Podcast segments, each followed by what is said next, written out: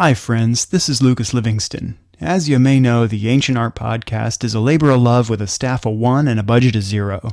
If you enjoy the podcast and want to see it continue, I encourage you to consider offering a donation.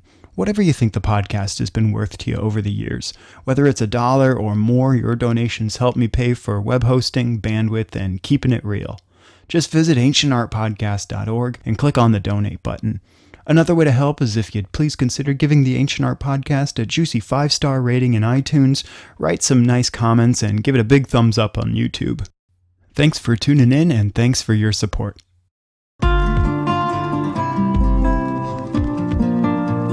Greetings, friends, and welcome back to the Ancient Art Podcast. I'm the kibble to your bits, Lucas Livingston.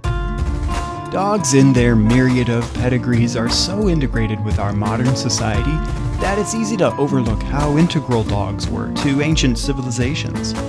The artistic, archaeological, and literary records of our ancestors can shed some light on their trusty companions and might even make the ancient world seem just a little bit more human to us. Human? Sure. Humane? Well, let's see about that.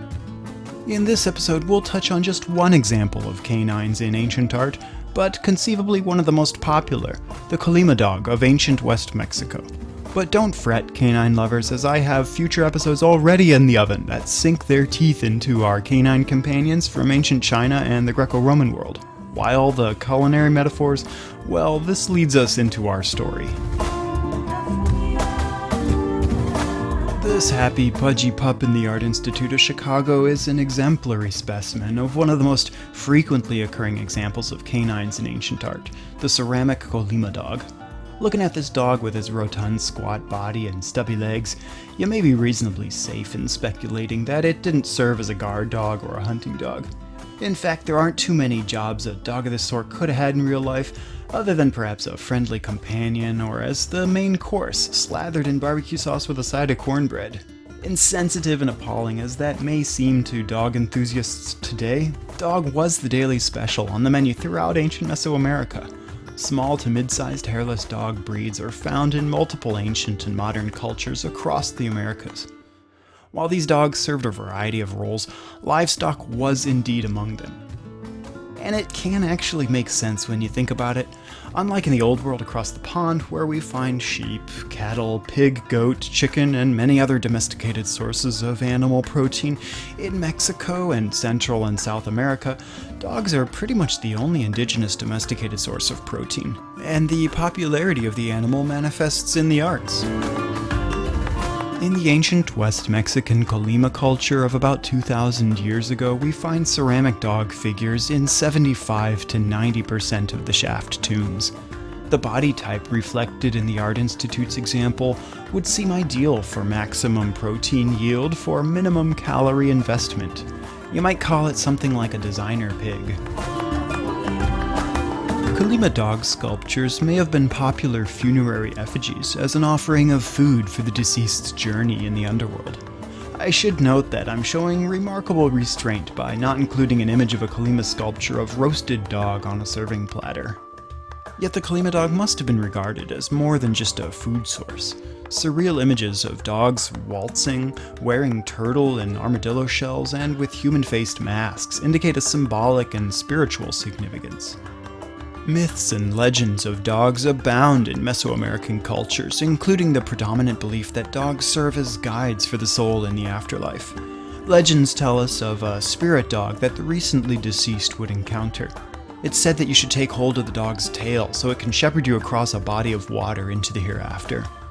A central Mexican legend says that if you treat your dog right in life, it'll meet you in death as a guide.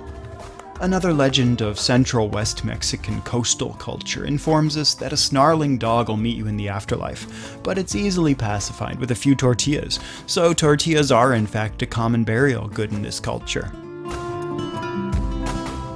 The Peruvian and Mexican hairless breeds today come in toy, miniature, and standard sizes. The Mexican hairless, or Xoloitzcuintli, has even been making a splash lately at the Westminster Dog Show. The name Xoloitzcuintli is variously translated from the Aztec language, including strangely formed dog. It's also associated with the Aztec god Xolotl, god of fire and death, and itzcuintli Aztec for dog. Xolotl is the brother of Quetzalcoatl and sometimes appears as a dog headed man. At a time when human diversity was embraced differently, Xolotl was also the god of deformities, hence the association with the curious hairless breed. Full disclosure, though, I have to confess that our discussion here of the Colima dog and Sholowitz Xoloitzcuintli is entirely selfish, motivated by homage for my own little Xolo pup Sputnik. So, while his ancestors may have been couriers of the dearly departed or finger licking comfort food, I think they'd smile upon his upgraded social status, having evolved from fork to friend. Thanks for tuning in. If you want to do some more digging on the topic of dogs in ancient Mesoamerica, check out ancientartpodcast.org slash 61 and look in the footnotes to the transcript. There you'll also find a gallery for images used in this episode with their sources and credits. You should also visit my Flickr site. Just click on the Flickr logo at ancientartpodcast.org, where you'll find photo sets dedicated to each of the podcast episodes and a plethora of other photos I've taken over the years, including when the Art Institute of Chicago sent me along as a study leader on trips to Egypt, Jordan, Greece, and Turkey. If you dig the Ancient Art Podcast, be sure to like us on Facebook at facebook.com slash ancientartpodcast and give us a nice five-star rating on iTunes.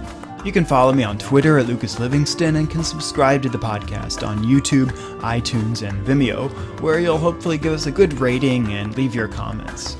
You can also email your questions and comments to me at info at ancientartpodcast.org or use the online form at feedback.ancientartpodcast.org. Thanks for tuning in and see you next time on the Ancient Art Podcast.